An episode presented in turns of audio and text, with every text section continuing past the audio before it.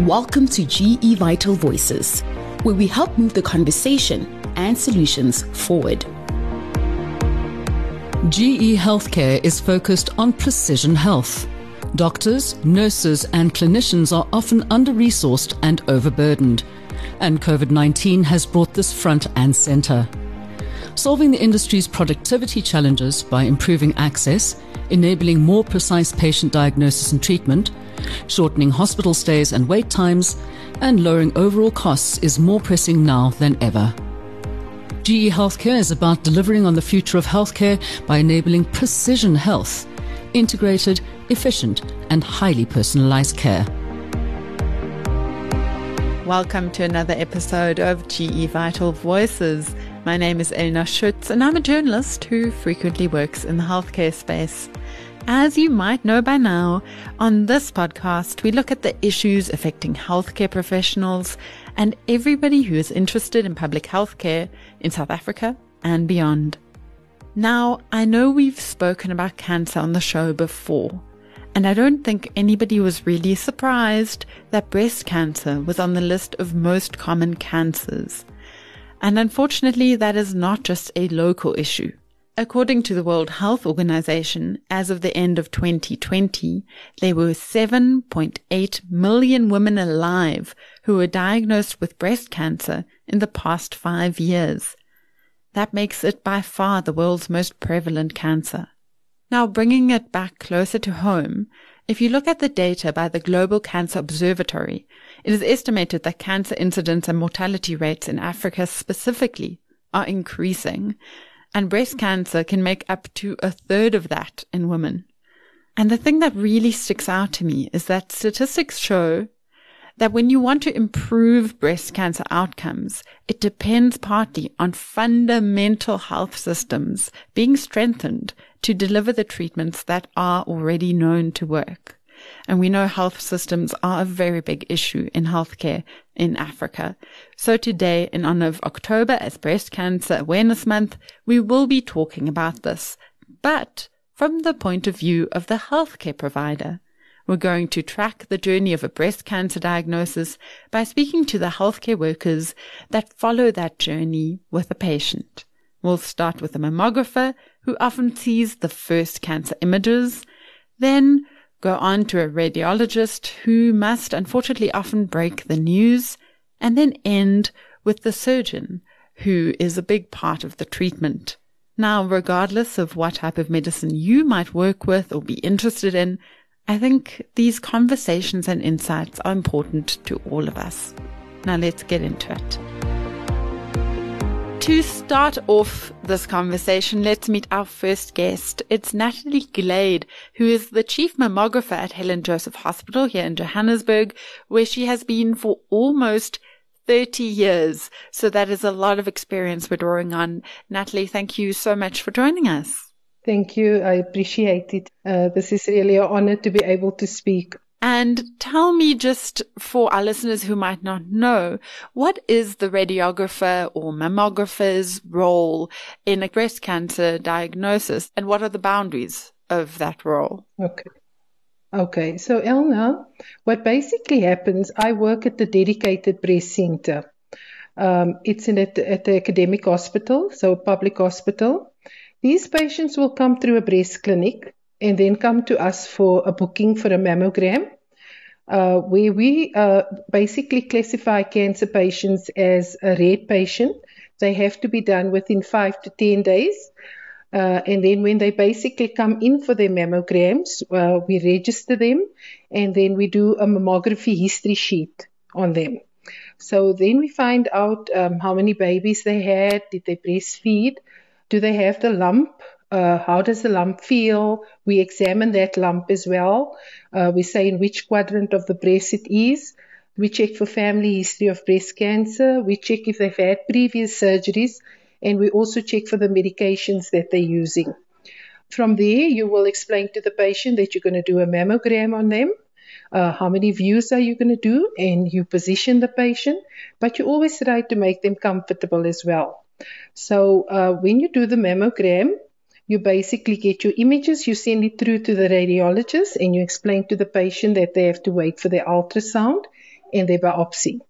Then the radiologist is the doctor that will do the ultrasound on the patient. We also check under the axilla, the armpit, to check for the glands if the cancer hasn't spread into the glands, and we check the liver. Then the doctor will proceed to call the mammographer in to assist them with the biopsy.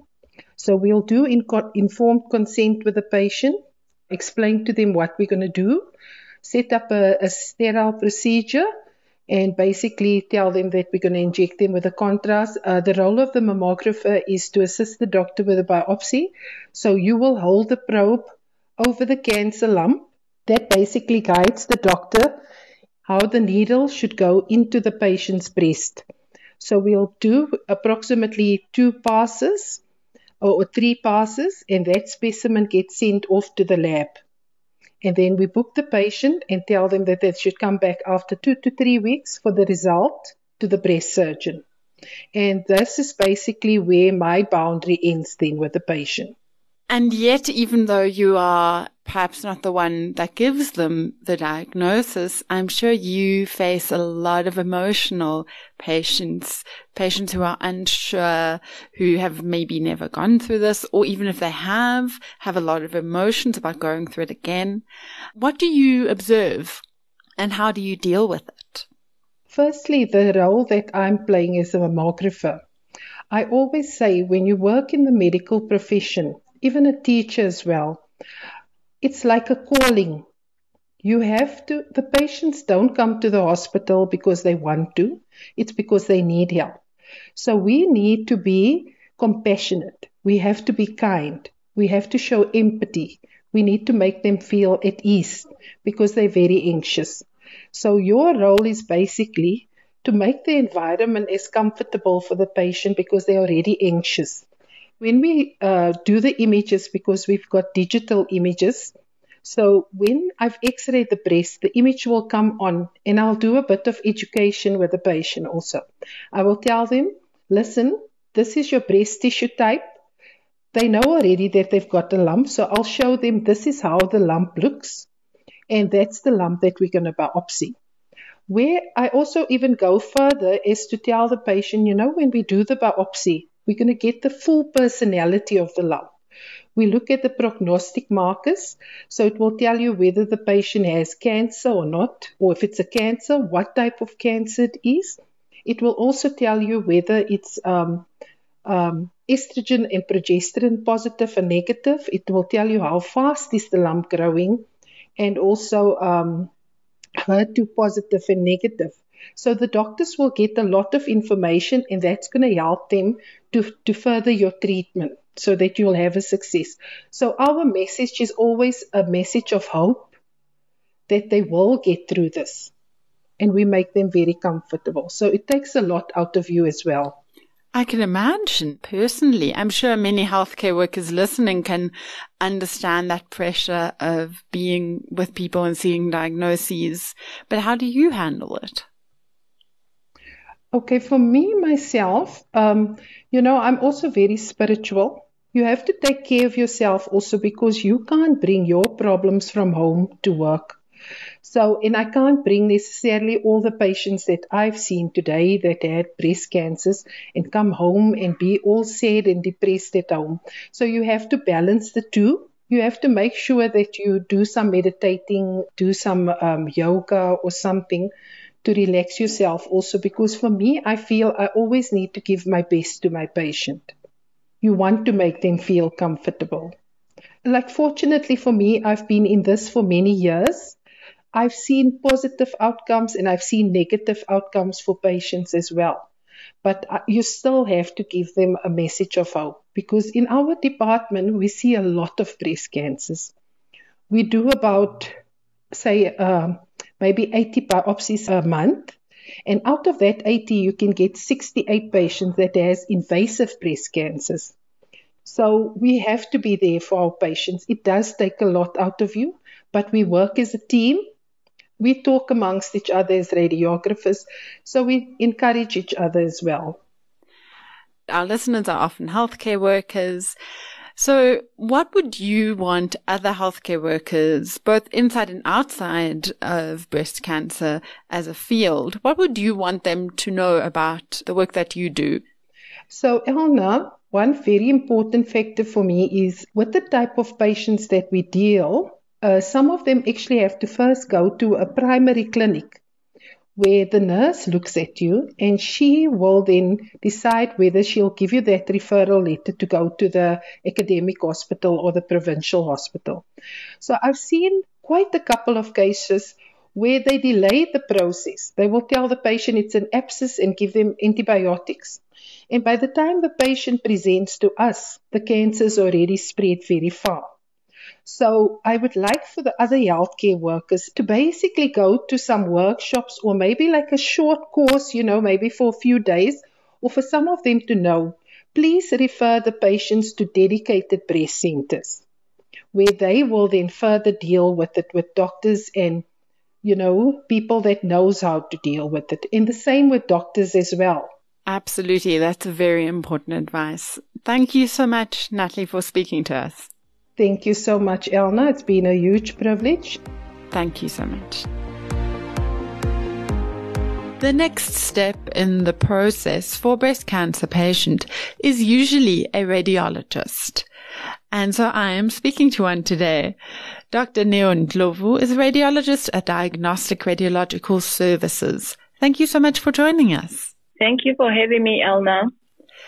So, doctor, tell us what is usually your experience with patients, particularly in the case of breast cancer?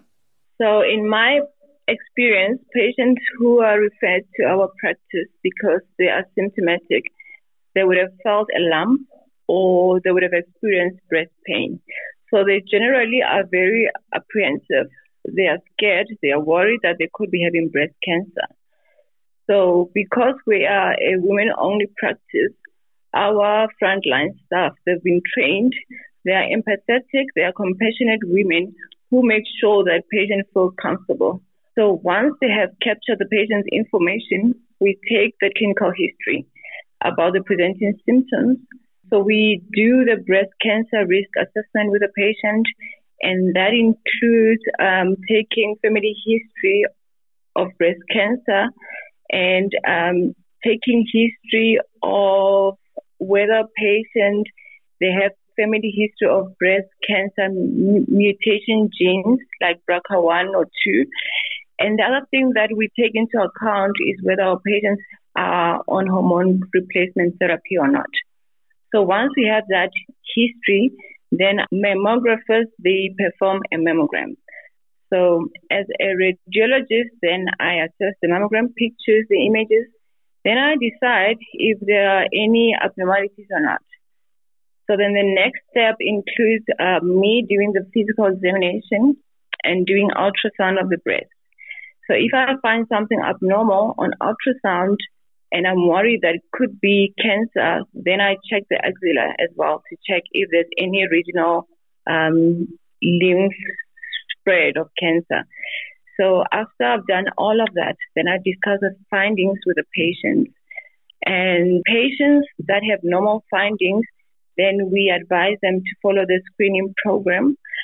But uh, patients where we find worrying features, then we advise them that we need to confirm our findings with a core biopsy. So after we have spoken to the patient, then we inform the referring clinicians of our findings.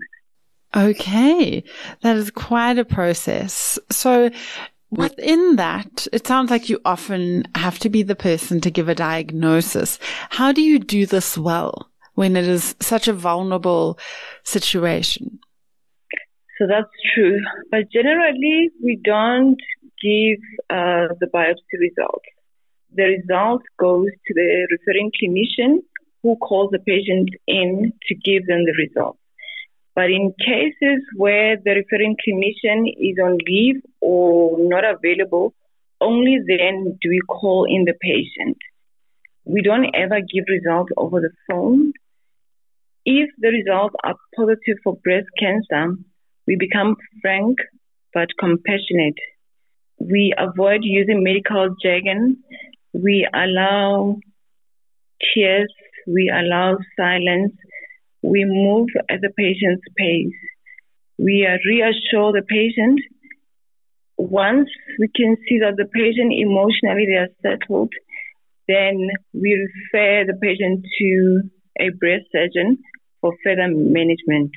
And I'm sure that a big part of this is managing expectations because people might want to know, am I going to die? Am I going to, you know, have to do this or this surgery? Will I have to do this or this treatment? I'm, I'm sure there's quite an emotional reaction, like you say.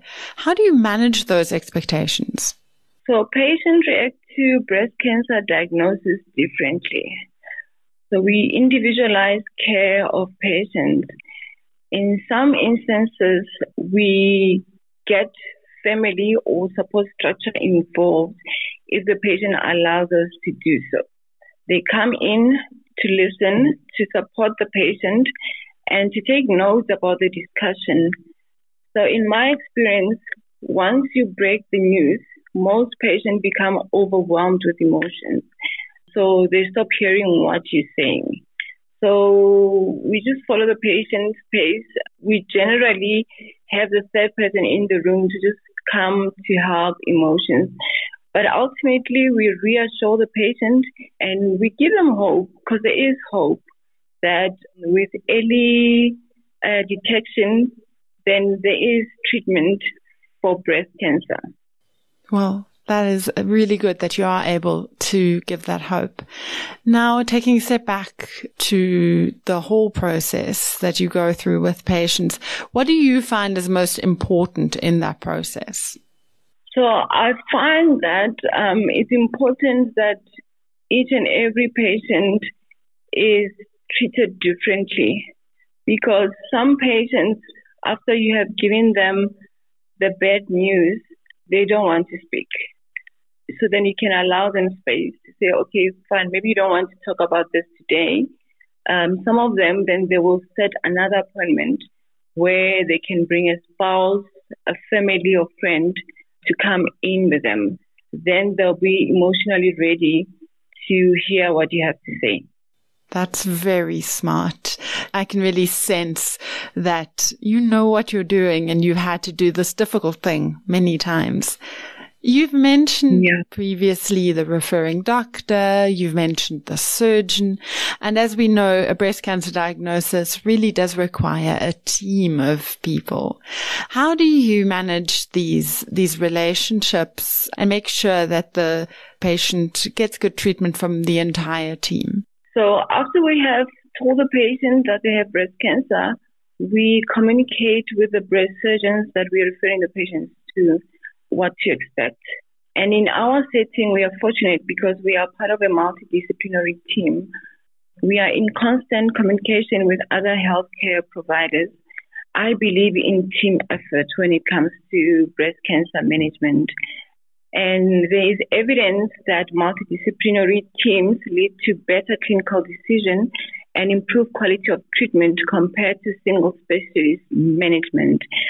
So our team comprises of us radiologists, pathologists with breast interest. Uh, we have breast surgeons in our team, plastic surgeons, oncologists, uh, nuclear physicians, and nurses who are navigators. Uh, some of them they are counselors that help the patient through the, the journey.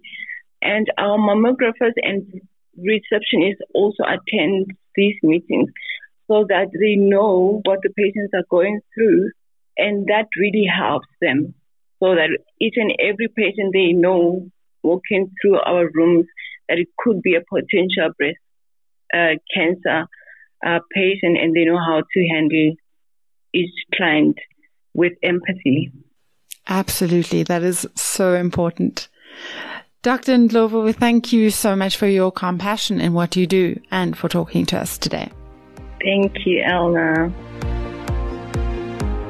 So, on this episode today, we have been following the journey of a hypothetical breast cancer patient. And regardless of how they might get the diagnosis, sooner or later, they do tend to end up in the rooms of an oncologist or a surgeon. Someone like Dr. Nivashni Murugan. She is the HOD of breast surgery at the Chris Hani Baragwanath Hospital, where she is in the Bathopele breast unit, and she's also a lecturer at Wits University. Thank you so much for joining us. Thank you for the invite and for the opportunity to speak today.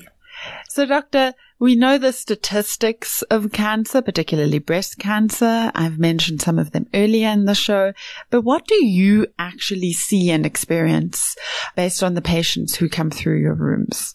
So, the Bathopele breast unit at Baragwanath Hospital is quite an institution, um, and it serves a catchment population of between three to four million people in an open access clinic. It's a state facility. So obviously we encounter multiple ongoing issues, but I think, you know, reflecting on the, the statistics of cancer in my own practice, what we encounter is that it very much is a mirror of the increasing global statistics, you know, in terms of both the incidence of breast cancer and the mortality of breast cancer. In our clinic, we diagnose between 10 to 15 new cancers every week. And what's interesting is that even during, you know, the previous two years of incredible disruption and chaos from the COVID pandemic, we actually, we continue to diagnose similar numbers of new breast cancers despite having to triage our clinic numbers down to, you know, whatever the acceptable lockdown level at that point was. And it's important that, um, you know, in a very breast aware world, uh, patients are still conscious of breast issues and they present themselves for healthcare. And another, you know, somewhat alarming trend is the increasing numbers of younger women, actually, women under the age of 40 being diagnosed with breast cancer. And often they, they tend to be more aggressive or more advanced at their stage of diagnosis. And that is certainly a trend we are experiencing in our own clinic. But on a more positive note, we are also able to track survivorship and with increasingly refined treatment options and treatment modalities, more patients are surviving for longer. So that's also, it's a more positive trend that we can report. Yes, absolutely. I mean, in the end, it's not just who walks into your clinic, but what happens when they walk out. And what is important to Absolutely. you working with patients? What do you keep in mind or have you learned around managing their expectations and just working with them during quite a difficult time in their lives? Uh, well, you know, I think as a doctor that works in a state practice, like many of my very esteemed and committed colleagues, you have to be passionate about what you do and committed to knowing that you know, your end goal is to provide the best possible care for a patient who's often in the most challenging time of their life.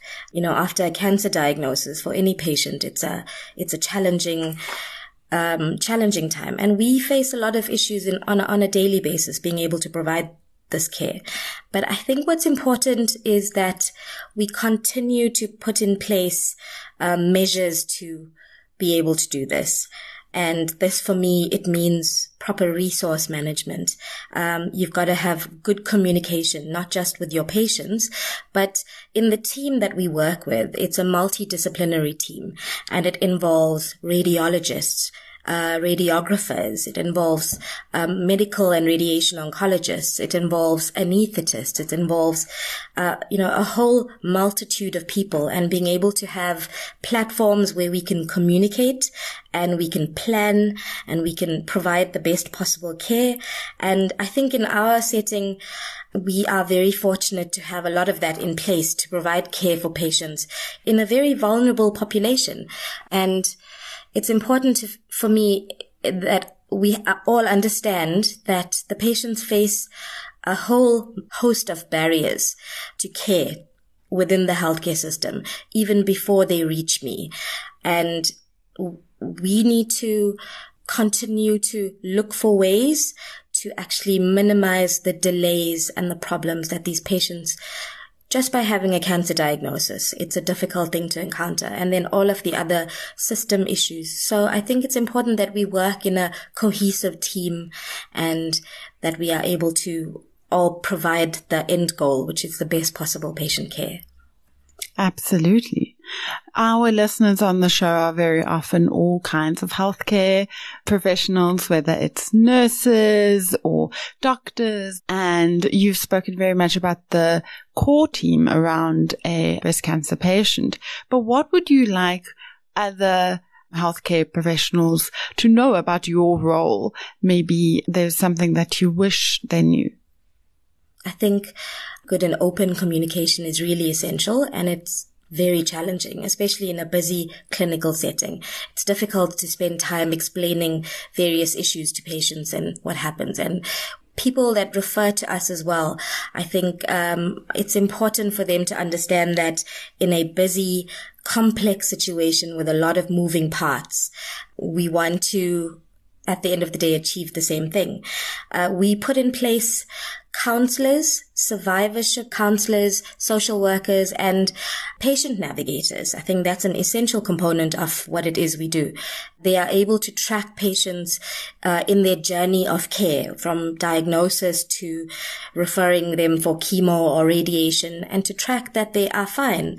That for me, I think in, in the journey of a woman being treated for breast cancer is a really uh, significant thing. Currently, we receive referrals from a very a dense network of peripheral primary healthcare and secondary hospitals and no patients turned away. And we have a fairly robust outreach program as well um, to once again minimize any possible barrier that a patient has, that they are referred timeously, that they are referred at an earlier stage of diagnosis, and that improves their overall outcome. So I think open lines of communication, very important. That's wonderful. Doctor, lastly, this cannot be an easy field to work in. Not that any healthcare field is, but you, you are seeing a lot of vulnerable patients.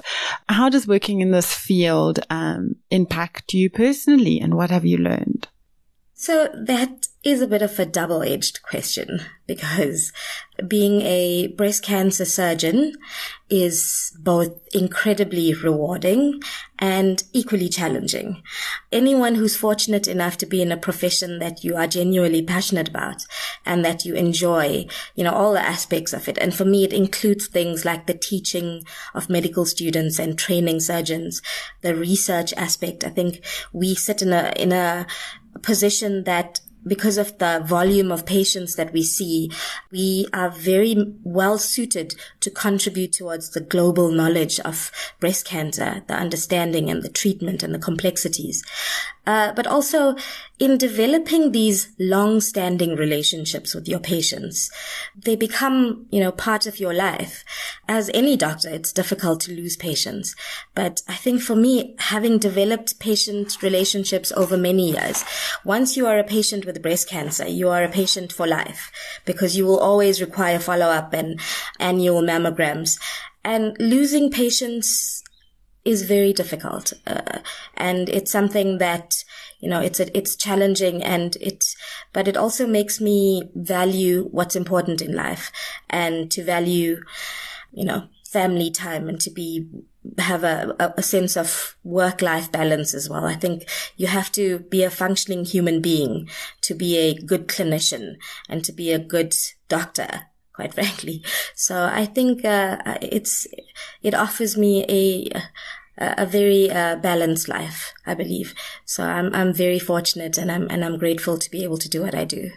And I think that's an important lesson for everyone, um, particularly in healthcare. That was Dr. Nivashni Murugan from the Chris Hani Baragwanath Hospital. Thank you so much for joining us today. Thanks once again for the invite, and it was a great pleasure. That brings us to the end of our episode all about breast cancer. And two things that really stick out to me from all the different people we were talking to today is firstly, that collaboration amongst healthcare workers is so key to breast cancer diagnosis and treatment.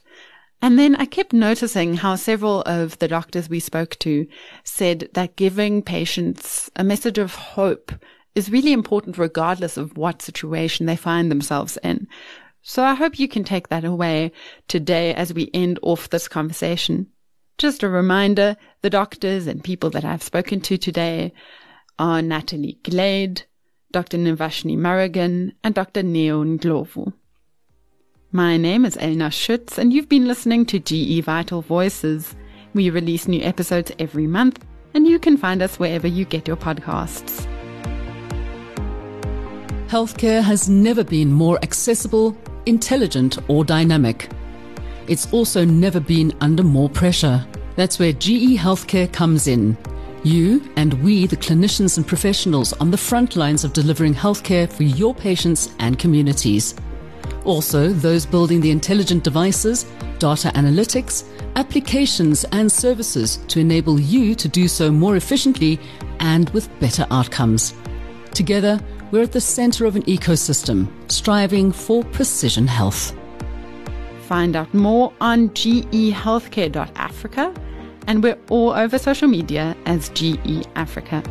Till next time.